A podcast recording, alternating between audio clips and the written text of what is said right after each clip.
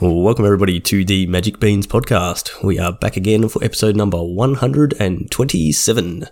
I'm your host tonight, and my name is Shorty, and I have just one bean on the line with me. So tonight we have just Cracker. How's it going, mate? Good, thanks, buddy. How are you? Good. Well, sort of. You sure? I might have been having a coughing fit as we're Okay. trying to start recording, but uh, also apologies for just referring to you as just Cracker. no, it's fine.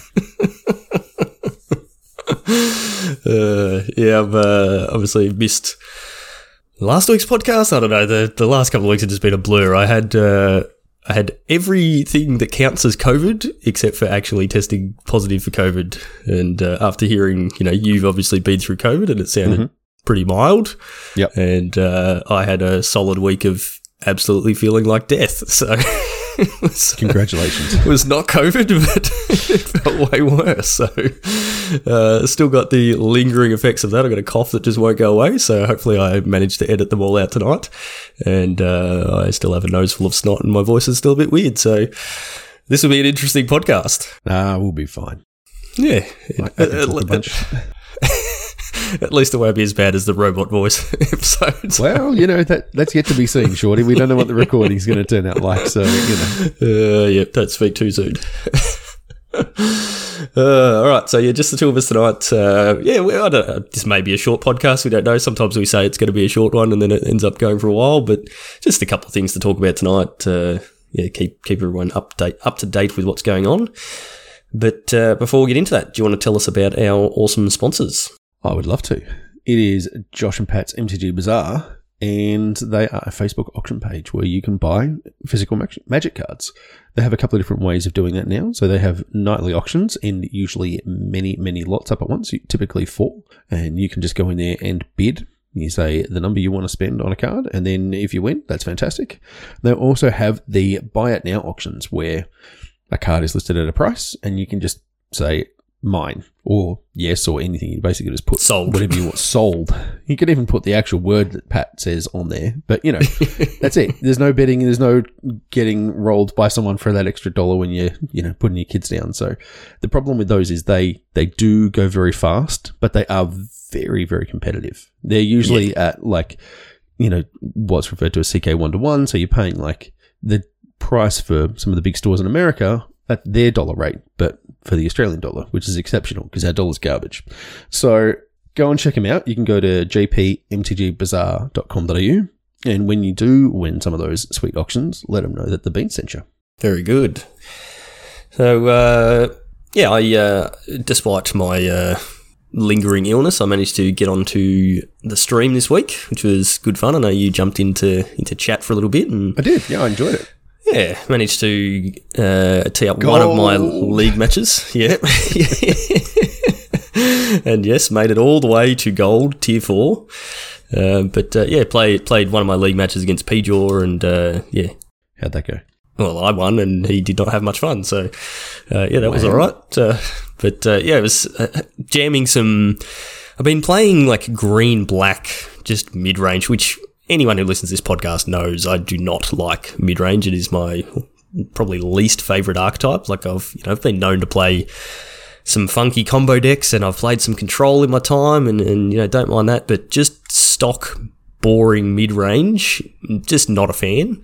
And somehow I've managed to get trapped into the the arena ecosystem where that's basically all I can build at the moment, just with the the cards that I've Come on, man. managed to get. committed two sets ago to Delver, like me, and just know that it's going to be bad and write it out for the next yeah. infinite uh, forevers. There, there are some good cards at the moment, though. But yeah, tell us about Yeah, this green green black pile you've been playing. Yeah, so I've been playing yeah, just green black mid range, just like Storm the Festival and all the, the green and black planeswalkers. I sort of splashed in a bit of blue for Tamiyo. I did have a, a Kaito in the list for a little bit, but yeah, it's just just very mid range, and, and sometimes it, it works quite well. You know, I'm playing quite a lot of main deck removal, so if that lines up well, then I'm I'm great. Um, you know, some blood on the snow, some meat hook massacres, and just some point removal, that sort of thing. So if you're going up against creature decks, it, it does quite well. But then there's other times where you just miss, you know, your fourth land and you just sit there with a handful of five mana cards and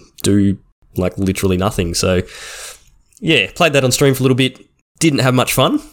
I don't know if the people watching the stream could tell how uh, bored I was getting. uh, but we completed some quests and then we jumped into uh, some Mono Red in Explorer, and oh boy, did my excitement levels go up from there. If you have not seen the clip that I ended the stream with that got me into into gold, I suggest you go and uh, jump into our Discord and, and find that, or, or, just go and go onto Twitch and, and find the save clip that the Tyres did for us. It's an entire match that fits into a Twitch clip. That's how quick it 49 went. 49 seconds or something like that. It was, it was pretty spectacular, though. You were very happy playing. Mono I was. Yes, it's, it's, yes. it's good to see you in your element, and you you pilot it very well. Oh, I try. and yeah, was jamming a little bit of that uh, before. Well, nice. while I was waiting for you to uh, sort your kids out and get on the podcast, so yeah, it was uh, was good fun. But uh, we're not here to talk about Explorer. We will. Uh, we've been saying it for weeks and weeks that we're going to do a focus on Explorer. I guess we'll probably wait I don't know what we're waiting for. Something. Maybe we'll, you know, our, our next one day event will be historic and it will be explorer and that'll be what we, what we focus on. But we have had a couple of standard events uh, go on, on on the weekend. So I think that's sort of the majority of what we'll be talking about tonight. So I think you and Chewy mentioned on the podcast last week that there was an ESL, the next leg in the ESL event on this weekend. L- last weekend, yeah, it was the yeah, well, the, the, weekend two. just gone. Yeah, exactly yep. right. Uh, yeah, yep. so we were, we were encouraging people to jump into that. We know that um, we had a few people, uh, Linden playing in it last time did really well and kind of ran it back, top eight it mm. again. Yeah, smashed it. So uh, yeah, they were playing runes. Uh, it's obviously it didn't gain anything from this set, but it's like it has those nut draws where it's just if you don't stop a turn two Jukai Naturalist into turn three Runeforge champion. It's like, GG. You just lose yeah. basically on the spot. Like, it's just gross the the value that that deck can generate. It's it's very impressive. So, well done. Congratulations. Yeah, made it all the way, made, made it to top eight again. But this, so I think in the last one they made it to top eight and and yes. lost in the quarterfinals and or semifinals, I think. Mm-hmm. Um, so sort of made top four. This time made all the way to the finals and then uh, unfortunately lost again. But second place is enough to qualify for the end of season championship. So Let's congrats go. to Linden. Um, you know we've seen Linden in was Linden in our invitational last year? I think they were and it's de- definitely made a few league finals, things like that. So mm-hmm. yeah, doing doing well in the beans community, and yeah, good job on on representing the beans. But yeah, run, running back the runes, I think Linden's been playing the runes for quite a while, and as you said, the deck can just be nuts. I know Stu's been playing runes for quite a while. Mm-hmm. Uh, I probably would be playing runes, except I can't afford the forty wild rare wild cards that I need to build that deck. Too many, you know, planeswalkers, black planeswalkers. I'm trying to think what I've called. got. Yeah, I've got all the wrong colors of everything. I don't have red white or green white or green red stuff. So you've just got the wrong green cards as well. yeah, yeah, exactly. anyway. But yeah, the, de- the deck is is just solid and, and it has those absolute nut draws. But uh, lost in the finals to a red white list, which I haven't seen any of this getting around. Have you have you heard of anyone playing this? No, I haven't seen any, list? any Boros aggro at all. So yeah, okay. So it's pretty low to the ground. He's playing like Kumano faces Kakkazan, and uh, it's got the Thundering Raiju, which I think was a card we spoke about in preview season that um, puts. Uh, gives creatures plus X plus O or something like that based on the number of modified creatures you have. Um, you know, got Brutal Cathar for a bit of removal, Luminarch Aspirant, which is just always good in, in your ag- aggro decks, Bloodthirsty Adversary, which is the, the red one. So mm-hmm. yeah, just a bunch of red white aggressive stuff that you know seem seems pretty good. So it's a again, it's a list I probably would be keen to play, but I don't own. don't own all those rare wild white cards that you need to uh, to fill out that list. So yeah, I, th- I, think it performed quite well for them over the weekend. So that was Bent who uh, who took that one down. So yeah, congrats to them. And uh, yeah, maybe we'll see a bit more of that list floating around because uh, looks looks like a little bit of fun. It does. Speaking of fun, we were having a look at the the top eight lists there, and there was one here that we were just going through by a player called Top Rift, and it had a bunch of cards in it that we had to look up. Uh, what are you? T- you're not meant to say that, Cracker. Oh, We're like sorry. experts oh, on oh, everything Magic the Gathering. We know the, all the cards, and yep. yeah, yeah. No. The thing that grabbed my attention was I was, you know, scanning through the lists, and I was like, Toxrill, like that's a that's a commander card. It's a seven mana slug that puts minus one, minus one counter things. I was like, how are you ever getting to that? But it's a, it's kind of a reanimated deck, which is Yeah. pretty interesting. So, So it's lots of colours. Yeah, well, sort of. But then there's like a Koma just hanging out as well. So I don't imagine you ever get to cast the Koma for its mana. But I mean, look, with Fable of the Mirror Breaker, you can generate the treasures, you can make the blue mana. So you know, it's uh, I- I guess that's kind of what you're leaning on. Is Fable is Fable is an excellent card. I think Oh, we yeah. kind of we didn't really pick up on that one in the, in the preview season, but that thing is just everywhere. And uh, it's only seemed to be getting better at the moment. But yeah, it looks like the discard outlet here, and then there's the graveyard shift, I think it was, which was like the five mana sorcery that can become an instant if you've got enough creatures in your graveyard, and you know you just put something in the battlefield. So interesting take on you know what's going on here. Yeah. Uh, Diagraph Rebirth was the other one, which is uh, fi- another five mana reanimation spell, but it costs one less for each creature that died this turn, and then it has flashback for, for seven. So uh, don't know how much or how often you're getting that discount on on the spell, but it probably doesn't really matter. I mean, in standard Yeah. five mana reanimation spell is not not too bad, especially if you're reanimating something that's They, really they don't go any cheaper than that anymore. They've learned their lesson No. from Animate Dead and Reanimate and Exhume and all those fun cards that only cost one and two mana. Yeah. But uh, yeah, five, five mana reanimation is is kind of as cheap as it gets. But I mean, if you're bringing something back that is you know like a Koma, right, which is multiple bodies in the one thing, it, it can be really hard to deal with, and, and particularly if you can do that in Flash, like that's kind of disgusting. So yeah, I I would be interested to see how this plays out. I mean, it made it to the top eight, so it obviously had you know a pretty good run into there. I don't know how they did after that, but yeah, I'm, I'm like kind of spicy. Looking at the list, there's not a ton of removal. Like there, Is it Infernal there's Grasp? yeah, there's one Infernal Grasp. I think there's Unleash the Inferno, which I think is the board wipe. I think that's the Jund board wipe. Yeah, the Riveteers charm you can use as the um, big edict as well. Yeah, yeah. But, But that's yeah, th- it's like there's, there's, there's no Meathook Massacres or anything like that to, to keep the board clear. So like I sort of look at a deck like that and go, yeah, if, if it can get to five or six mana, it's going to be doing some powerful stuff. But you look at like the deck that won the the Boros aggro deck, and it's Mm-hmm. just going to be beating your face in before you get to that point. And Yep. same same with runes and um, you know the the mono white lists that are here as well. So yeah, and it, like a reasonably diverse top eight. You know, we've got a couple of Esper decks, couple of mono whites, the the runes, and then um, yeah, there's also a Temur list that's a, it's a bit of a dragons list. Like it's it's got uh, uh what's it called? Why can't I remember the name? Galazeth Dragon. Prismari. Yeah, Gal- Goldspan Dragon, Galazeth, and then it's also running the Titan, uh, the Titan of Industry, which is a solid, solid card. Um, and then, yeah, also running Fable of the Mirror Breaker. And then, yeah, just a bunch of, you know, expressive iterations, some negates and fading hopes and those sorts of different things. So, interesting list. That, that'd be a pretty cool one to, to play. Something that I, looks I haven't seen much of. Yeah, it looks like Titan is the only green card in the main deck. Yeah, okay. And then in the sideboard, there's a couple of chariots and then a couple of Komas.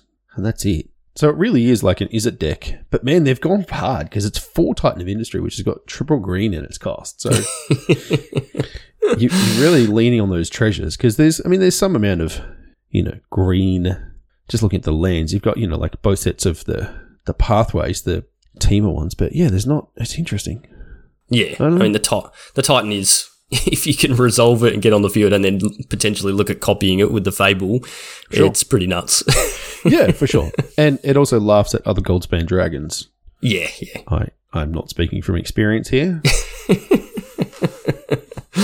Uh, but yeah, I mean, uh, one thing that we often find when we get into these standard formats with uh, like tri-colored sets is if if there's a lot of fixing there, then they don't end up just being three color decks. Because once you're at three colors, it's it's often not that hard to branch into a fourth and sometimes even a fifth color. Um, And we have seen some of the I don't know if you've seen it. I played against it a couple of times. The the five color enchantment. What's the no? I can't remember what it's Uh, called. Kami. Yeah, that's The- the, one. Yeah, yeah, yeah, yes. Yep, I have yep. seen that one. Yeah, yeah, that's that, um I, pretty crushed by that on on stream. That was good fun, but Nice. yeah, and like and especially with the way like treasures are just so prolific at the moment in standard, it really isn't that hard. I mean, we saw it years and years ago with the you know we've spoken about before, like the was it like Abzan blue and whatever, like people just splashing random color, and and that was just. That wasn't even with th- things like treasures. It was just, that- you know, you just had we had like good shock mana bases. Yeah, so- yeah, but it just wasn't that hard to go. Well, I'm already solidly in three colors, and I can already fetch up these lands, so I can just put one or two of Yep. these extra lands in my deck, and then fetch them up when I need them, and I'm, you know, I'm all good. And so treasures just like we've seen this for a couple of years now that that treasures just really make it quite easy to to be splashing almost any color. Uh, like even my the the deck that I've been playing that that like Sultai list, I'm playing like one island and one dual land, like blue green dual land, I think, and that's it. And I've just got you know prosperous innkeepers and the courier's briefcase and things like that. So it's just it's almost never an issue to to get the um, the extra colors that you need. So It turns out when you get a card called a lotus petal, and then you just make a bunch of other cards that just spew them out for yes, free, that's really powerful. yes, So, uh, look, I mean, there's there's a whole conversation about treasures there, but I mean, it does Yep. you know fix mana really well. So, uh, it'll be interesting to see kind of how that continues to play out when rotation comes, because we're going to lose a lot of that. yeah, we certainly are. Yep. Um, so yeah, that was the ESL. I think so. They only had, ended up with 41 players for this tournament, which is still a, a solid turnout. But uh. I think they had 66 for the first one and then 41 for this one. So, you know, uh, it's still enough that it's um, it's a good showing for local Australian events. But yeah, don't forget that there's still a few more coming up. So there's one on June the 4th. Uh, that's next weekend. Yeah. Um, and then there's another one like two weeks after that, and then there's the the champ. So yeah, if you're free on the Saturday, um, get in and play it. They did take on board some feedback. I know there's a bunch of chatter in our Discord this week um, that that people had been asking questions and not getting answers, and um, you know providing feedback to them and not getting any sort of response, or whatever. They did come out this week and answer a bunch of those questions. There was uh, so like they have the the top two from each of the qualifiers go straight through to the finals, but prizes. So there's a top eight stream for the championship, but prizes actually get paid out to the top 32. But there was no like information on how the top 32 was actually calculated. You know, where how are you earning points throughout the season and, and those sorts of things. so they've right, they've gone through and clarified a bunch of that stuff. Um, and then also they had the event starting at 3 p.m. on the Saturday. And most of the time they were running, you know, six or seven rounds. So they're going till 10 or 11 or o'clock at 11, night. And it's just, it's just too late. So they have brought that start time forward, which is good to see that they're, um, yeah, they're listening to feedback and then acting on it. So next one on June the 4th. And I think the start time for that will be 1.30 Melbourne time. So that should still work out quite well for people. Nice. All right, so continuing on that sort of vein of, of tournaments that were played, we had the New Capenna Set Championship on this weekend. Uh, and I, I believe this is the last of the set championships or this this style before we sort of kick into the new OP system uh, with you know paper play and there will still be like there's what I think three tournaments, three major arena tournaments per year. So they're not. I don't think they're calling them set championships anymore. They're called something else. But this is the last of that era of uh, of tournament structure that we've had. So. Um, some pretty big implications for this tournament. I know there was a lot of people uh, in the running for like the last world slots because there is- there is worlds to be played again this year. So uh, that caused a, so I, th- I think there was a bunch of really good storylines that um, that sort of went through the weekend. There was one guy I don't know if you heard this on uh, any of the podcasts this weekend uh, this week. Cracker, but uh, there was one of the Japanese players who made it to top eight. I'm I'm going to completely butcher this name. It's uh, Hisamichi Yoshigo. Yep, I Sure, apologize. let's, go, let's go with that. That's yep. so apparently they uh, qualified for the ch- set championship accidentally. They just like joined an event that was on arena, didn't realize that it was a qualifier for a set championship, and just happened to win it, and then went, "Oh, okay, I've." Did well in this. Oh, and I've qualified for this thing. Okay, cool. I've played that, and then just made top eight, and then Wow. they made it all the way sort of through in the top eight to the point where they got the world's qualification. so, no. That's amazing. I did it not is. hear that. That's fantastic. uh, but they were playing a uh, a Naya mid range list, not uh, not Naya like runes, just a yeah. like value, like Skyclave Apparition, Luminarch Aspirant, Workshop War Chief, which is the the new uh, what's it called Thragtusk. Like the oh, it's like five sure. mana, five three trample. When it's the battlefield, you gain three life. When it dies, you make a four four rhino. Yeah, like Gala Greeters, just yeah, Wandering Emperor, Emperor, Esika's Chariot, that sort of thing. Wedding announcement, Fable and Mirror Breaker, like just literally just Naya value stuff, and and that's what they've been playing. Like they played that through the event that they randomly won, and and yeah, just continued playing that and did really well and got all the way to World. So that's amazing. Congrats to them. Yeah, well yeah, done. pretty pretty crazy storyline. But uh, yeah, I know throughout the weekend there was a lot of people trying to calculate, you know, oh, if I get this win and I, you know, I'm locked for worlds and, and all this sort of stuff. Um, I think, uh, Simon Nielsen, uh, qualified for worlds sort of partway yeah. through the tournament and different things Which like that. Awesome. So yeah, yeah. So yeah, it's pretty good. So did you, did you get to watch any of this event at all through the weekend? Sadly, no. the, the times are never great for, for when they're on and when I have to do things with sleeping or with my family. so, yes, it's like the time. There's all this period where I'm asleep, so obviously mm-hmm. I can't watch it then. Then there's all there's all this period where I'm awake, or I have other things that I need to do. Yeah, where, where unfortunately the real world gets in the way, and uh, yes, I still. Uh, so, look, in fairness, I I haven't been as interested in watching these ones. Like, if it was a paper PT, I would probably have made more effort to like have it on my phone in the background or something like that. But this just, I'm not saying that they're not hard. Like they're obviously excellent players and like it's top competition, but something about it just doesn't grab me anymore. No, it's not. It's not the same, and and I think it's when you're watching paper play and you've actually you can physically like see the two people sitting opposite each other playing and you can see the instant, you know, reactions and looks on their faces and the way they pause to think about the plays they're going to make and, and, you know, do they look nervous and all that sort of stuff. You can see all that. It just, it, it just adds this whole element to it that you just do not get with well, they did that at the, the Mythic Invitational, which was actually like yeah. the best version of this I think we've ever seen. Yeah, yeah, and, and, also like the first version. But I mean, fair play to Wizards. You know, we we weren't in a pandemic when that happened. So you know, yes. we can't can't do that now, and it's it's an entirely different thing. But um, yeah, yeah, I don't know yeah, it's it's just not as engaging. And, and you know, yes, though they don't always, but sometimes they'll show the players' cameras and you get to see them. But it, like even sort of scrolling through Twitter and you know you see people's tournament reports and, and just sort of their general feedback, and it's like, yeah, I just you know I sat down and played a game, and then I had you know like an hour between my game that I played and the next one, so I went and did stuff with my family, and then you know I just came back home and did it. And it's like even for the players, the the feeling of the tournament is not is not the same. As, yeah, of course not, because you're not in the okay, room. like I'm like yeah, I'm I'm in this tense situation. Like yeah. I mean, we've spoken about before. You know, you go go to a GP, you spend the whole day playing Magic. It's like you're literally just sitting down playing cards. I was explaining this to one of one of my guys at work this week. You're literally just sitting down playing cards for the day, and by the end of the day, you are knackered. Like you, my back's stiff, everything's all jammed up, my shoulders are all tense, and like I, I, need to go and have a have a deep tissue massage just to like get all the tension out. But like it's just from that stress, and it's and your brain is fried because you've just been like operating on this high level all day, just constantly, you know, crunching numbers and thinking through lines and thinking through plays and things like that.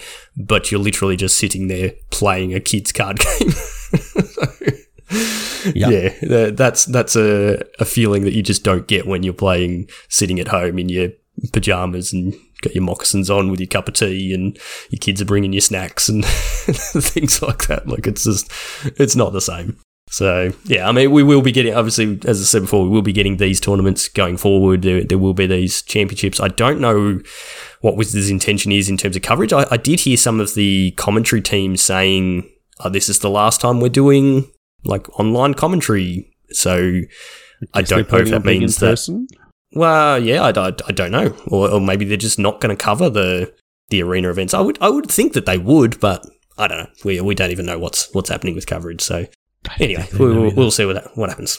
All right. So this this uh, tournament we've spoken about these before. This was a split format, Mhm. uh, his, historic and standard. Do you think they should have gone with explorer and standard, or is it just too early in explorer to be to be Yeah, able to do soon. that? Yeah, I, I, Would have been nice to see, but yeah, as much as you Yeah. and I are enjoying the format, I think it's really fun. It's not quite there. It's still very yeah. The, the card pool is small uh, for having it as the larger of the formats. You know, like you've obviously got more cards than standard, but way less than historic. So I, I understand why they didn't do that. Even though I think it would have been sweet, would have been cool to see what people could come up with under you know like a shorter time period, kind of getting back to like OG PT vibes. But uh, I, I also understand why they did historic. I'm just glad it wasn't alchemy. yes. yeah, if this if this event was alchemy and historic, uh, I don't think anyone would have tu- No. tuned in to watch it. No, I don't think so. Uh, yeah, um, but yeah, obviously, yeah, Explorer. You know, they literally just had a ban like last week or whatever with uh, with uh, Winota and what was the other one? Tibalt's trickery. Mhm. So yeah, w- would have been sh- quite a short time frame, and and obviously you know they need to advertise, so they they would have locked into historic quite a while ago. But I think we'll be seeing some Explorer things coming up in the near future. So. But yeah, uh, I guess maybe we can sort of run through historic first, and then jump into into standard. So the yeah the it was split format. They played I think like 15 rounds in total with like four of one and four of another on day one and, and something like that similar on, on day two.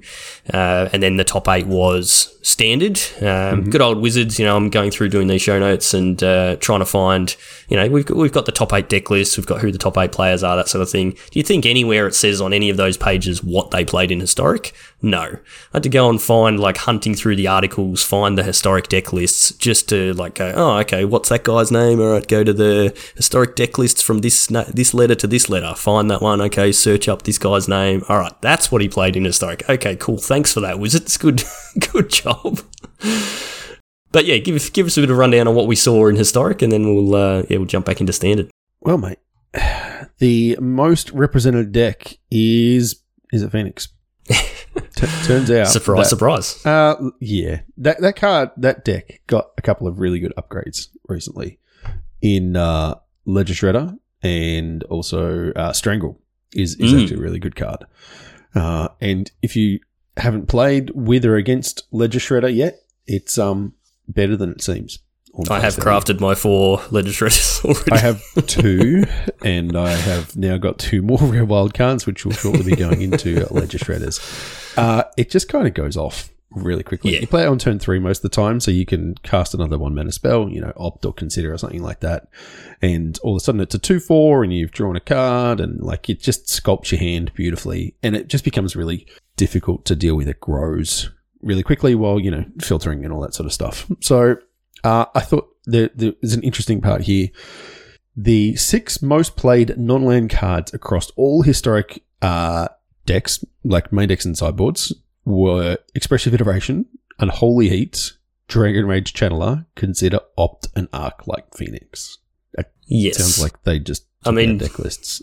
when 30 percent of the field is Yeah, is yeah, Phoenix, of that's, course. that's Yeah, not, yeah, not surprising. no, no, no. I mean, it's it's a lot. Um, but you know, there's there's there's Jeskai lists and other things as well. yeah. Um, yep. But yeah, that's definitely you know those are some very powerful cards that go back a very long way. You know, Ledger Shredder is seeing play all the way through to Legacy. Iteration is Unholy Heat sees play in Modern and Legacy. You know, DRC same kind of thing. So yeah, Yeah. very very powerful Yeah. stuff. Yeah, Le- Ledger Shredder, I think, uh, like, just the sizing of it is what makes it super powerful. Like, if it, if it was, even if it was like a 2 2, Well, Sprite so Dragon is you- the one that sort of you can compare it to. I think. yeah, and, and that's what it's replaced, replaced. in those Yeah. in those lists. But yeah, Sprite Dragon's what a two mana one one that often grows to a two two, like the Yeah, yeah, the correct. turn you every play it or whatever, but- sorcery, Yeah, gets a plus def- one plus one. the fact that Ledger Shredder comes in as a one three, so most removal, you know, you just said that Strangle is is one of the cards that's getting highly played now. Strangle is three damage, so it's also a sorcery. Yeah, yes, it is. Yeah, I don't, I, yeah, I don't know why it's not a not an instant, but anyway. But yeah, if you can play your Ledger Shredder and trigger it straight away, it goes straight to a 2 4. So it is quite hard to kill, and it's a solid offensive creature. Like, even if you don't grow it for the rest of the game, a 2 4 flyer is still really good. It's just a wall a lot of the time. Yeah. And, yep. and just gaining value. So, Yep. it, yeah. And- I, I, yeah. Like, I've been playing it, and, you know, people double spell on their turn. You're like, oh, thank you. That removal spell doesn't work Yes, anymore. I will uh, draw that card. And uh, Yeah, it's the old. Tam- Tarmogoyf check. No, you cannot lightning bolt my Tarmogoyf. It Yes. does not die. yeah, but uh, like if, that.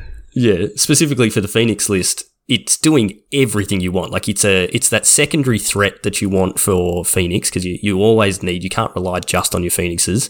Mm-hmm. It doesn't care about the graveyard, and and I guess we'll talk in a second about unlicensed hearse, which is another card that's popped right up. Um, so it doesn't care about your graveyard. So that's the the secondary threat that uh, you know you, you don't care about the graveyard.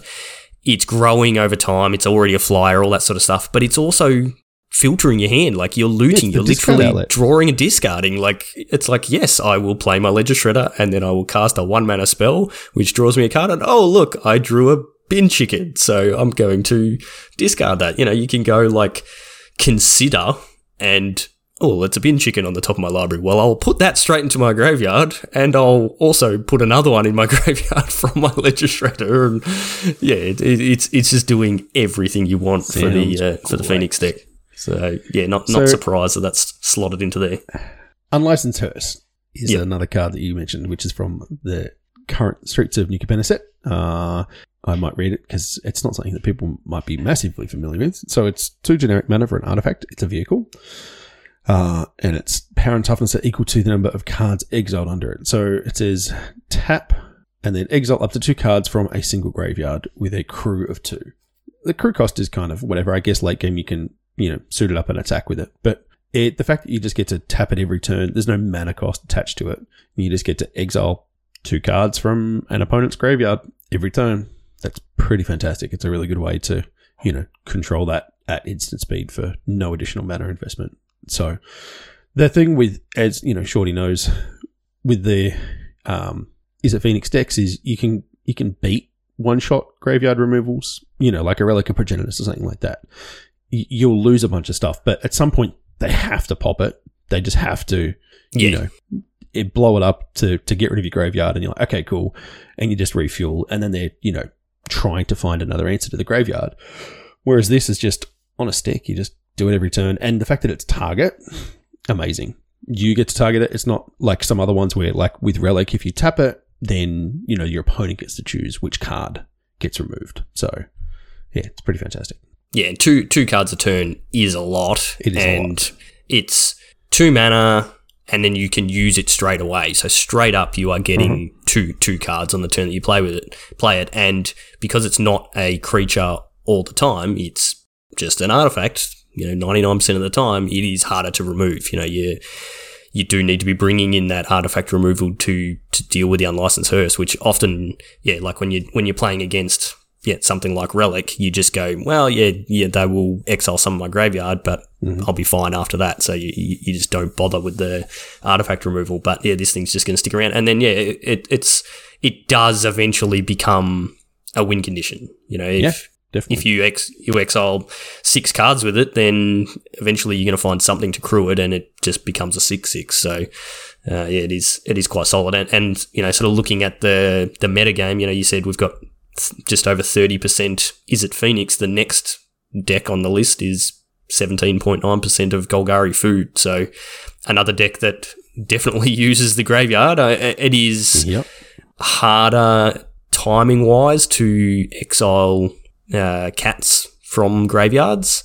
It is, but it's still you possible. Gotta, yeah, you got to find the the right times, and it depends. You know who who goes first. You know sometimes if they activate. You know, they sack a food to bring the cat back, and then you respond. And then if they've got another food, then they can still bring it back before you exile it, and different things like that. So you get in these situations where it's you know who, who's going to jump first, and, and who can sort of time it to to actually get it out of the graveyard. You've also got on uh, on this metagame list, there's Rakdos Arcanist, which it's only six percent of the metagame, but that's another deck that uses the the graveyard. So yeah, can see why that's become a uh, a solid card that's um, going to be yeah widely played, and I think that it's also getting played in like modern and things like that as well. Just is a, a solid graveyard hate piece. Yeah. Yep. Which is fine, I guess. No, it's good. It's good to have a counterplay to that sort of thing without having to have resort to like, um, you know, super hard stuff like relic. Uh, not relic. Sorry, uh, rest in peace or um, Leyline of the Void. You know, the, Yeah. we not we don't have to see that kind of thing anymore, which is good. Uh, so what else did we see as, as sort of the big percentages of the field? Azorius. So there's both auras and affinity, which is pretty spicy. Yep. The the auras deck is pretty much been a staple. It's floated in and out of the metagame from historic for as long as it's been around. You know, the the curiosity effect where you you know just suit up an evasive creature and, and you know draw a bunch of cards and then kind of tempo people out. There's uh there's staggering insight is the one of the ones, and yeah, it's it seems really solid. It's just kind of picks up bits and pieces here, and its mana just gets better, and you know, it's just good. Yep. And affinity. Do you, have you, do you know anything about this one? Uh, it's been around for a little while because you do have like Thought Monitor and, and Nettle Mhm. Cyst and a bunch of those sorts of affinity type cards. So, it, yeah, it has has been around for a little while. I don't know that it picked up anything new really, um, but yeah, is is still a uh, a pretty solid solid deck. Um, you know, you've got some artifact based removal now in like Portable Hole. Mhm. Yeah, you're playing you know Carns and, and different things like that. So yeah, it can can be quite strong. Yeah, and Esper Sentinel is a Yeah, yeah, that's an right. excellent card. Um, Yeah. that will draw you Yeah, all those mo- modern Horizons cards, surprise, surprise, are Yeah. super strong. Who knew they were good? Oh, wait, Yeah. everybody. so yeah, that's that's historic. I, I don't know how you feel about historic, but I've just I'm just not interested in historic anymore. Uh, yeah, not at all. yeah, uh, like it, to me, it just seems like a, a format that is going to die, and like you know, it'll get played when they force people to play it for for events. But once the paper tournaments come back, people aren't going to be focused on playing formats like historic, and then yeah, they will literally only play it when Wizards goes, "Yep, we've got a championship coming up, and it's it's historic." So.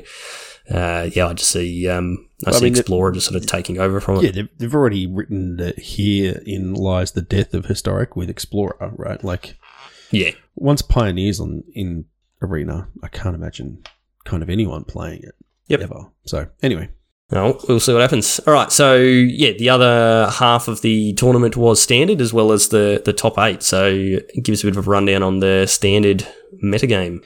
uh, so we saw a bunch of Jeskai lists. It's almost like you know, is it is a really good color combination? um, yeah, there's uh, yeah. Hang on, let me just get to the right part. There's a lot of scrolling. Yeah, so uh, Esper midrange was the most represented deck, um, and we spoke about we spoke about Raffine a bunch of times actually. That um, yeah, turns out can um, being able to filter your hand and grow your team is excellent ability, uh, and also gets to play the Wandering Emperor, which is you know, and just one of the best planeswalkers in quite a while. I think you could pretty safely say. Yeah, very very strong. Uh, and then, yeah, Naya Runes, Jeskai Storm, Jund Midrange, and then Grixis Vampires. yeah, that was a uh, bit of a spicy out of there out of the out of the box list that no one was expecting. Uh, Apparently, do you 12 know people were what? expecting it. like what? What is this deck doing that uh, that So actually makes it good? I don't know, like, it's Bloodthirsty Adversary, Blood Tithe Harvester, some Corpse Appraiser. Let me quickly read what that does. It's a Grixis thing. It's a 3 3. Enters the battlefield, exile up to one target creature card from a graveyard. If a card is put into exile this way, look at the top three cards of your library, then put one of those cards into your hand and the rest into your graveyard. So it's just a three mana three three that yeah, you you're a little bit of graveyard hate and you're just looking at three cards and putting one into your hand. So I guess it's just value. Yeah, I mean, it's you're, you're playing vampires for Evelyn, right? The covetous. Yep. Uh, is the the payoff because I mean, otherwise it's like the Grixis shell is just good. You know, it's got Meathook Massacre, and you know we're talking about Fable of the Mirror Breaker before, and like you know, kind of all that good stuff. Uh, but Evelyn is a it's a five mana two five, and it says uh, flash whenever Evelyn or another vampire enters the battlefield under your control. Exile the top card of each player's library with a collection counter on it. Once each turn, you may play a card from exile with a collection counter on it, or if it was exiled by an ability you controlled, you may spend the mana if that was any color. So, I don't know, man. It's, it seems kind of slow. Yeah, yes. But I Just can't a slow, why. grindy value list. Yeah, yeah. And look, I guess you, you, you know, like your tenacious, oh, tenacious underdog isn't even a. What's going on there? it's just like a, it's not even a vampire. It's like, oh, I suppose if it's a vampire, you can keep rebuying it, but it's just. I mean, when it dies, you draw cards, so that's pretty good. But yeah. you, you get to play like a lot of removal and a couple of kaitos, and you know, I guess it's just kind of it's a Grixis deck, man. It's just a pile of cards, and you know, it's fine. Yep. Well, yeah, know. Mike's, it, it Mike, doesn't, doesn't grab me. Mike Sigrist decided that uh, it was the list for him and he made it to the top eight. So, I mean, Okay, part of that okay. might have just been that it's Mike Sigrist and that's what got into the top eight. We need to have a serious conversation. They are playing blue and red lands in one expressive iteration. hmm. Yeah. Yeah, I don't, I don't, don't know, don't know about that. Uh, it just feels weird to me. Anyway, uh, yep. Yep. Siggy is good. Yep. So I, I don't have the, I couldn't find the like win rates on the lists and, you know, the, the win matrix that we seem to, well, will get, tends to get produced for these events. So I don't know if no one just bothered doing it this time, but from what I've heard, like there was five, is it mill decks, which I know, I think it's Plunksy from our Discord's been, been playing a bit of that. Um, I think that had quite a good win rate from, from what I've sort of been hearing yeah, where you're you know you're copying Tasha's hideous laughters with galvanic iterations and that sort of thing. So you're you you know exiling a whole bunch of cards, and I guess that's enough to get you get you there in the end. But uh, yeah, other than that, I don't think there was anything that was crazy high in the win rate. So I, I think going into the event, most people probably would have picked that Esper was going to be the most played deck, which it turned out to be 34% of the, the metagame. And then, yeah, obviously Runes was going to be there. Jeskai Storm, I think, was the one that was a lot higher than, than people were expecting. Do you know how this deck works? I every time I think I've worked it out, I realize I probably actually haven't. Is kind of what's going on. So there's there's a couple of different versions. Hang on, I'm just having a look. There's something Yeah, so do in with the- in the top eight- confidence Yeah, that you can so- do, and it's if you look in the top eight list, there's there's David Inglis who uh, Mhm. who is playing this one. So yeah, you- you're playing a a fairly standard is it list. You know, you've got Goldspan Dragons, you've got Liers, Expressive Iteration, Fable Mirror Breaker. Um, you're playing Big Score, which is the new unexpected windfall, that but easier to Just cast. Yep. Bit of removal in cards like uh, Voltage Surge and, and that sort of stuff, some galvanic, galvanic iterations, and then a few, you know, counter spells, Fading Hope, that sort of Jwari Disruption, etc. And then, yeah, you're playing one, or this list playing one Sejiri Shelter, which is the, the white flip land, then it's mm-hmm. tapped, but on the other side it's two mana, uh, instant give a creature protection from the color of your choice. And then two Show of Confidence, which is a weird spell. It's one and a white for an instant. When you cast this spell, copy it for each other instant and sorcery spell you've cast this turn.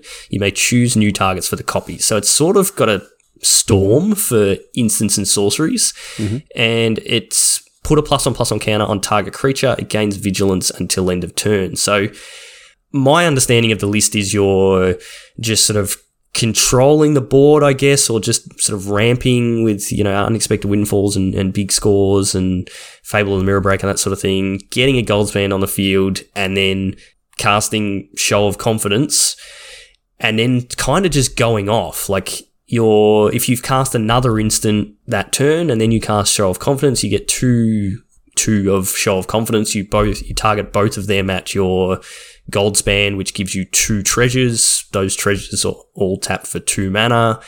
And so you can just kind of get into a spot where you're just casting a bunch of spells that target your Goldspan and you just kind of draw through your deck with more big scores and, you know, copying them with flashing back galvanic iterations, that sort of thing. Churn through your deck until you get to a Lier, and then by then you've generated a bunch of mana. So then you cast your Lier, and then you just kind of do it all again and show of confidence and yeah, like it's it's giving your Goldspan Dragon plus one plus one, so it's pumping up your Goldspan Dragon, and you're just kind of yeah casting it a whole bunch of time and effectively storming off and then killing them with Goldspan Dragons. So it's an interesting, interesting deck.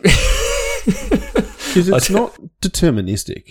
No, it's not. But no. by, by any means. So I think you can get to a point where it's like I, I can just cast so many spells and then I sure. you know, I recast you know, you cast eight spells and then you recast a show of confidence. Like that's yeah. eight you know, it's a ton of plus one plus one counters and so much treasure that you're you're generating. So you, you're effectively getting to a point where it's like, yeah, I've, I've, I've, almost got infinite mana and I can just cast every card in my deck and, and then recast them from my graveyard sort of thing. So it obviously would use up a ton of time on the clock. You gotta you gotta be quick on your clicks, on your yeah. clicks to you know manage that and make sure you can actually get through your turn and then attack before you your time out. But like this isn't a new list. This has been around for, no. for quite a while. I think the only thing it's picked up really is the big score as the easier to cast unexpected windfall. So it's playing four of them and two two unexpected windfall, but everything else is just old stuff that we've we've already seen really. So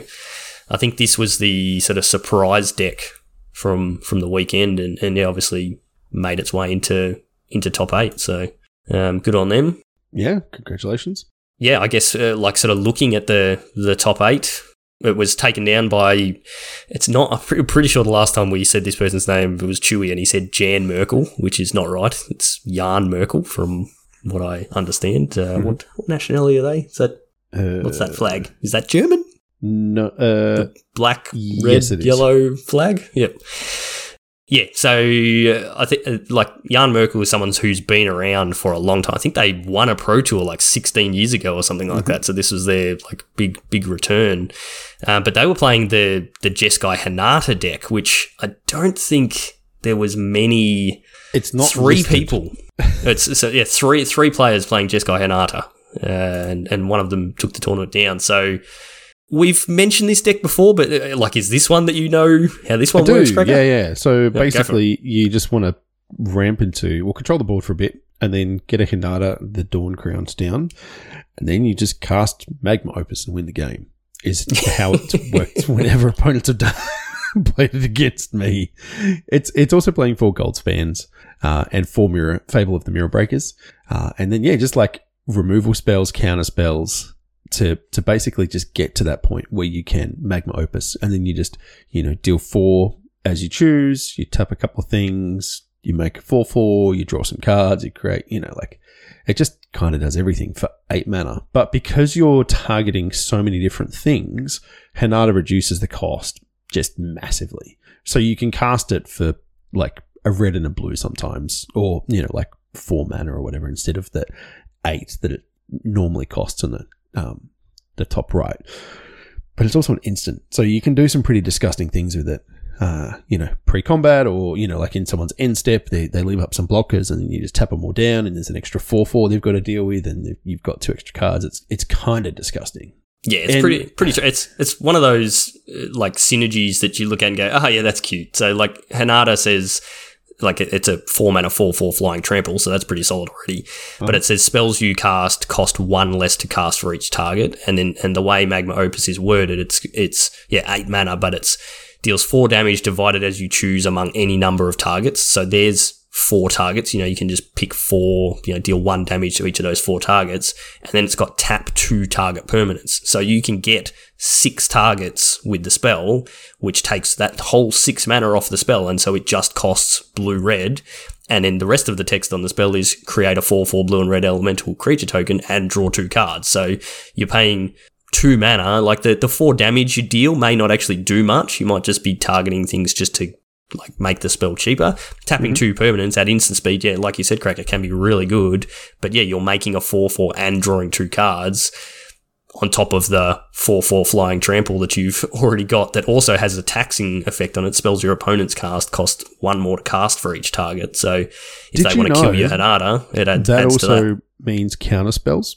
Yes, if yes, you try and counter their spell, you have to target it, and it costs you Mhm. a more. I've definitely not lost to that clause.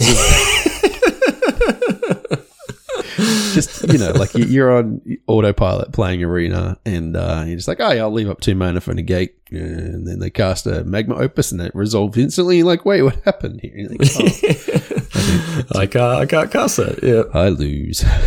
Yeah. So I think, I think, and same thing. This deck's been around for quite a while. I don't think there's uh, there's make disappear, which is a counter spell, and that's basically it. That's been added from from the new set. So it's yeah been around for a while, and, and I think it's just one of those lists that if you know how to pilot it, it can be really solid. And I guess it just happened to be the the weekend for this that list for for this weekend. Cool deck. I think when we spoke about it previously, this was a deck that was like, oh, I'd love to play this deck, but Yep. I don't want to spend the wild cards. Although I'm probably actually not that far off of being able to Yeah, I'm pretty close. Build this list. I don't I don't think I've got any Hinatas, and I don't think I have any Fables either. But I reckon I've probably got most of the rest of it. So maybe I should look at it, but it's probably uh, probably no good in the meta now. So, um, but yeah, pretty diverse top eight as, as well as like same as what we saw in in ESL. You know, we've got yeah Jeskai Hinata, Esper mid range, Naya mid range, which is the not the runes list, Grixis Vampires, Jeskai Storm, Jund mid range, uh, and then another Esper and another another Jund. So what's that? Six different lists in the or five lists, something like that in the in the Yeah, top eight. five. So yeah, pr- pretty diverse, which is uh, good to see. So yeah, congrats to uh, Jan Merkel and uh, all the people that have made worlds from that. Um, yeah, there was a, again. I don't know if you've heard through the the podcast this week, but there was a bit of controversy. As there always seems to be with these online tournaments. Uh, apparently, there was like 20 French players who all got disconnected at the exact same time Yeah, I saw that. and by the time you know they they couldn't then log They back in rejoin, so yeah. yeah. so by the time they eventually got back in their match was was done and again it's just raised that it's raised that question of why can't arena pause games and have a match log. So it's you know it, especially i understand in like ladder play and just random games and whatever yeah if people get disconnected that happens because there's there's no real stakes there. But when you're doing direct challenge it should be able to pause that match because it just sucks when something like and, and arena crashes all the time. Like it's not oh It this is a really does. really rare occurrence. It just literally just crashes all the time. Yeah, so yeah, so I I think the issue was so uh, basically, you know, uh, Wizards investigated and went, well, it was there was no issue on our end, and I assume Wizards would go, oh look, yeah, there was some server issue on our end, so we'll get you to restart the matches from whatever point they're up to or whatever. But Wizards basically came out and said, nope, there was no issue on our end, it was an issue from your end, so there's nothing we can do about it. And I would assume it was some random what they- French what they did was they- internet they- issue. assign them as a draw. Oh, okay. And so they awarded match points to both players. So both players ended up with three match points. But then they're like, look, it shouldn't affect anything later. And then, And then it, it turns out that it did because it messed up a bunch of tiebreakers and things. Because Yeah, right. all of a sudden you've got effectively two winners from like round two points wise. And it just, yeah, it, it did some messy things with a couple of people's and, and world's races. Probably, maybe, probably not as well. It's just one of those things where Yeah, it's hard to um, know. It- it's pretty tricky to work out a clean way to resolve that for It is, yeah. everybody. So, you know. Yeah. Yeah, and and yeah, it just again it just highlights there should be that very basic function where the game has a log. So even if everything goes wrong and, and both players have to restart, they can restart it from the game log and just log back into the game that, that they were in the middle of that's just been paused. Like it's it shouldn't be that hard. I'm pretty sure it's something that Hearthstone's had for a very long time. So Yeah, I don't Yeah, think they- Magic they really should have. Online has ever had that, though. Not that I'm saying that that makes it good, but just, you know. The difference with Magic Online is you don't time out on a turn. It's like That's yes, you have a chess clock, but Yeah, yeah, yeah. you can true. use up your entire cl- chess clock. Yeah, whereas Arena it Yep. will time you out of your turn and just pass your turn, and then if you time out on too many turns in a row, you just lose. You just straight up lose. You could still have twenty minutes on your clock and you just lose. So. Yeah, I think uh, for a lot of the pro level players, they're going to be very glad to be back in paper where you just don't have that problem anymore. Uh, yeah. Uh, but I, I just sort of added a question uh, on our show notes there.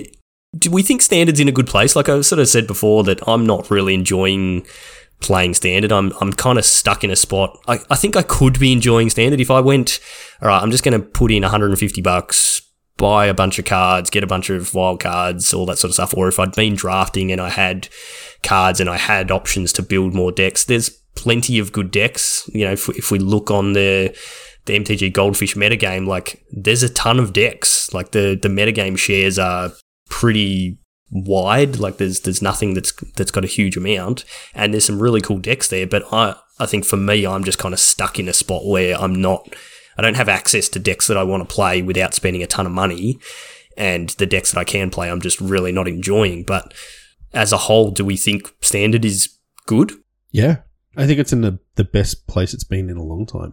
Like I, I've been playing a little bit, and I've been watching a bit as well, and there's just kind of yeah, everything is represented in, in one way or another. I mean, apart from like a true combo deck, if you would, but you know, there's aggro decks, there's control decks, there's a bunch of mid range decks, there's tempo decks. It's kind of just like it feels like everything's really well represented, and nothing is like just disgustingly oppressive. It feels like we've we've kind of now got all the answers that we needed.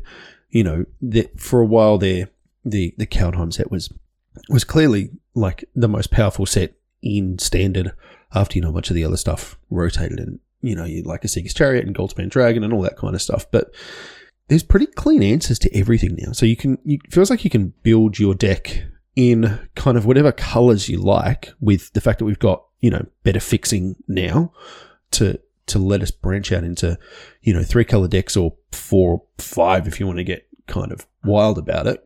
There, there are some cards that are egregious you know, like Meathook Massacre is a messed up card.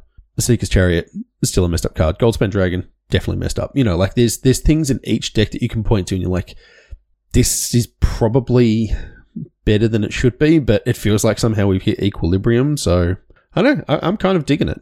Yeah, and it's you know we've seen like runes was a is as a, a, really strong deck, really powerful, but we're seeing that drop off of the metagame, and then you know mm-hmm. Esper has has risen and and yeah, sort of become the, the, top deck, and and then and now the Jeskai decks are sort of coming back in. So I guess maybe I'm just salty that I just can't play mono red, and that's my I mean, that's my problem. that is the thing that's not represented. It's it's yes. been a minute, man. It's been all mono white as the beatdown deck, but I mean, yeah. like that's that's dropped right off, but it's still it's still good. It's still a legitimate choice you have. And like you can even just go like Stompy if that's your thing. You can play mono yeah. green again and, and like Yep.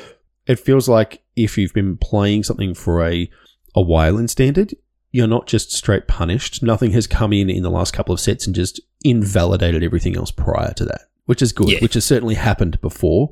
Oh, uh, yeah. So I, I, think that the the balance and the power level of sets is feels pretty good across the board. Yep. And and like some of the the fear that everyone had was like it's just going to be Ob all the time. It's just not. Like no. it's played, but it's not super represented. It's it's in like I'm just looking at the top sort of you know standard breakdown, and it's like Esper, Naya, Grixis, Jeskai, then Jund. It's like in the top five decks, but it's not the top deck. So I think that's that's a good spot, considering there was yeah. a bit of fear about that. Yep, and even like that Jund mid range deck is playing two of yeah. so yep. not even playing it as a as a four of. So I think yeah, it, it, does seem to be in a really good spot, which is lucky because we've got this standard for until September four more months, like that, right? Yeah. oh boy, don't ask so, me how I feel about it. Yeah, I mean, if if they manage to continue that churn and these lists still cycle around and rotate for the next four months. Good job, Wizards. Like, well done. That is that yeah. is impressive. But I think, yeah, in, give it another two months, and you're going to have people just going, "Yep, I'm completely done with standard," which will be fine because we'll have Explorer to play and sure. other things, and paper tournaments will be back by then, and whatever. So it's probably probably not too bad.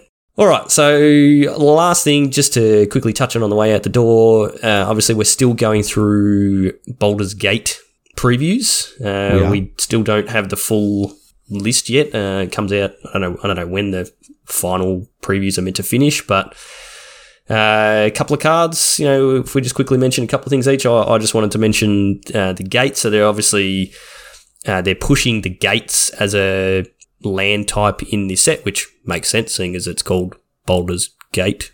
Yep. And obviously they've made we a card talked about that called Baldur's Gate. week. Yep. Yeah. Yep. So that's cool. But yeah, uh, I think they actually only just got previewed. Might have even been today.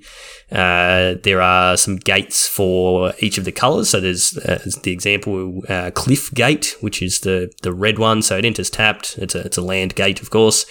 Uh, enters tapped as it enters the battlefield. Choose a color other than red, and then it's got tap, add red or one mana of the chosen color. So it's a um, land that can go into any red commander deck and be fixing for for whatever you need. So there's one of them for for each of the colors, which is really cool.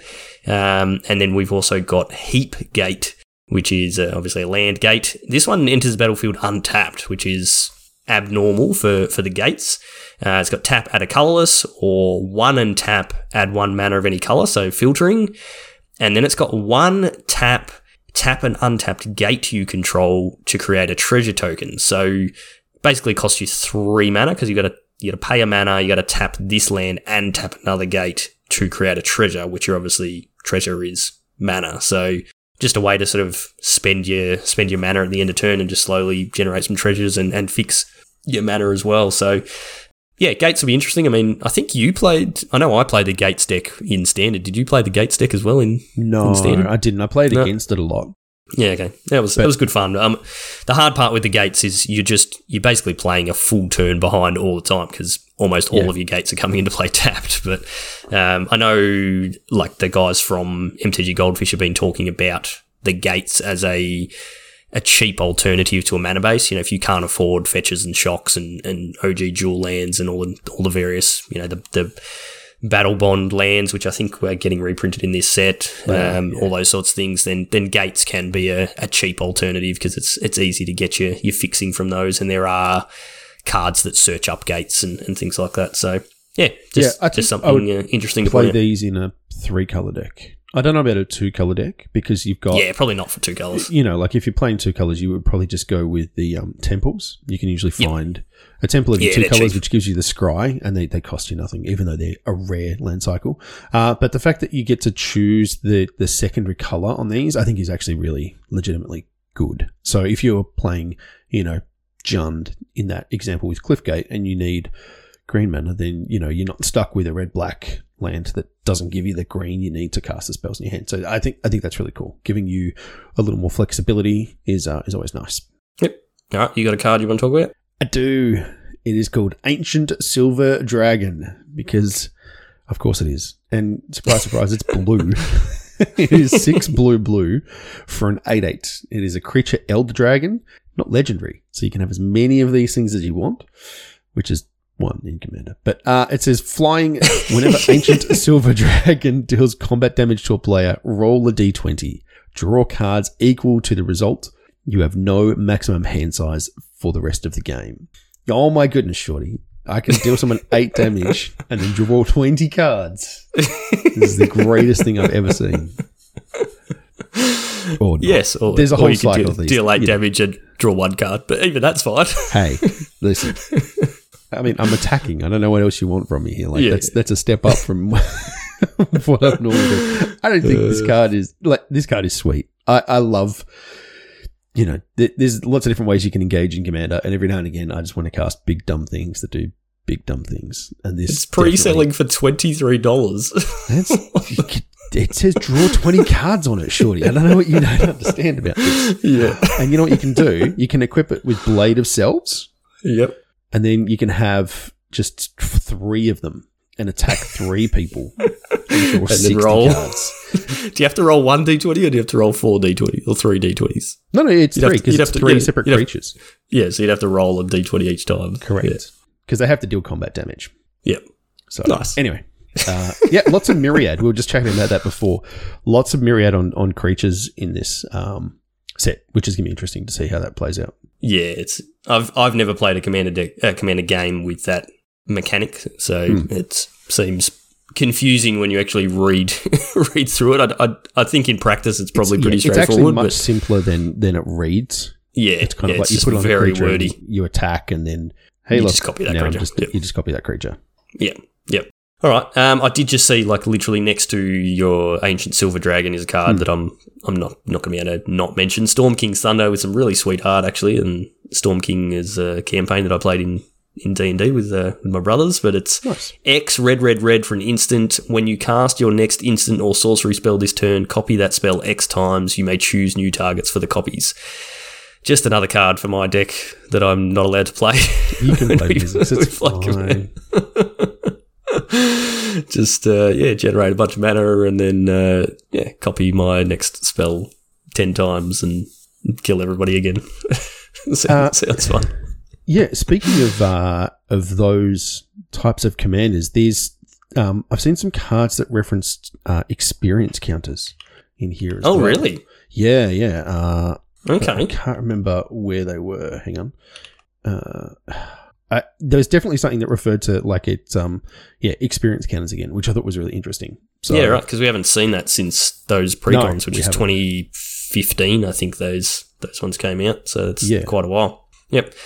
All right. So yeah, the the set looks pretty cool. It- obviously, if you're into Commander, then uh, then you're going to be into you're that. this. Yeah, Um, speaking of Commander, the Command Fest that's uh, happening in Sydney towards the end of June is sold out. So if you were planning on going to that, I don't know how you're going to go because there really really isn't side events. So yeah. um, I know Chris Polywaffle and uh, Infect Rules. They're they're going up. I think with a couple of our other mates as well. So they'll be there repping the repping the beans and Hemsy's going, and I think Plunksy was intending on going as well. So yeah, it'd be cool to see a bunch of beans there. Chris will have his vintage cube on hand just in case we manage to to get eight players together. Um, but I think that event is all about this set. Like it's sort of like the pre-release for for this set. So yeah, should be should be pretty cool. So get in on that, and uh, yeah, hopefully it goes well. I'm sure we'll. Well, we might be able to get some sort of tournament rundown from Chris and get him back on the podcast when he gets home from uh, from the event. Yeah, he, we were chatting about that today at work, just about what Yeah, he was going to build and things. He's um he's pretty pretty excited for it, man. He's he's there's a bunch of stuff that Filth, filthy cool. casual commander player. He's not playing filthy casual. He's playing C CEDH. building some CEDH nonsense. Yes, Penrith and, uh, Pod we were talking about today. Oh, okay. And being Chris, there's you know obviously power involved and Well, there's no actual power. no ex- no expense spared. you know. But uh, well, it- the, be- the cards you're allowed to play that are expensive in Commander will be is- played. that is true. I guess Yes. Timetwister's technically power. Yeah, cool. All right, we uh, our short podcast, as always, has gone over an hour cracker. So it uh, does turns do out we can actually talk about Magic, even if we don't know we much didn't of watch the tournament. going on. so yeah, usual wrap up. Uh, quick reminder on the league: we're like nearly two thirds of the way through the group stage, and we've had like less than a third of the matches played. So get cracking. Uh, you know, I think even us beans have been pretty lazy. I've only played one match. You've only played one match, and I think Chewy or Stu have played any matches yet. So hopefully we'll see a Yell flurry of in our things groups. this weekend. Yeah, Tag yeah. us I was- and yell at us. yeah. Obviously, you know, there's time differences and all that sort of thing, but uh, yeah. Yeah. get get your act together for that. So, yeah, you need to have all your matches played by Monday the sixth. I think was, was the the cutoff, uh, 10 p.m. on Monday the sixth. So, yeah, you've you've still got you know a week and a half, but don't slack on them, and uh, yeah, make sure you're being in contact with your opponents and if you're not getting any response in the channel, uh, send them direct messages. And then if you're still getting no response from them, let me or your relevant bean know. And uh, yeah, we can either try and get in contact with them ourselves or we will give you the, the match win uh, for the lack of communication. Uh, if you want to get in on our future events, so we will still have two more leagues this year and two more one day events. So there's still plenty of time to get Envy points. The best place to do that is in the Discord. So the link for that is always in the show notes. There is a link for the merch store. If you are going to the Command Fest, grab yourself a, uh, a hoodie or a t-shirt or something like that and uh, rep the Magic Beans logo while you're there so we know who you are and makes you easy to find. There's also a link for Josh and Pat's MTG Bazaar, or you can just go to jpmtgbazaar.com.au. That'll take you straight to the Facebook auction group. You can join up and get yourself some bargains. You can find us on YouTube, Facebook, Twitch, and Twitter. All those places, just search for Magic Beans or Magic Beans Cast, and you will find us. If you want to find me on Twitter, I am at Peace Inc. And you are Cracker. At Joel Hill underscore. Very good. So that's it for this week. Thank you as always for listening. Hopefully, I've edited out all my coughs. If not, enjoy them. And uh, we will see you all next time.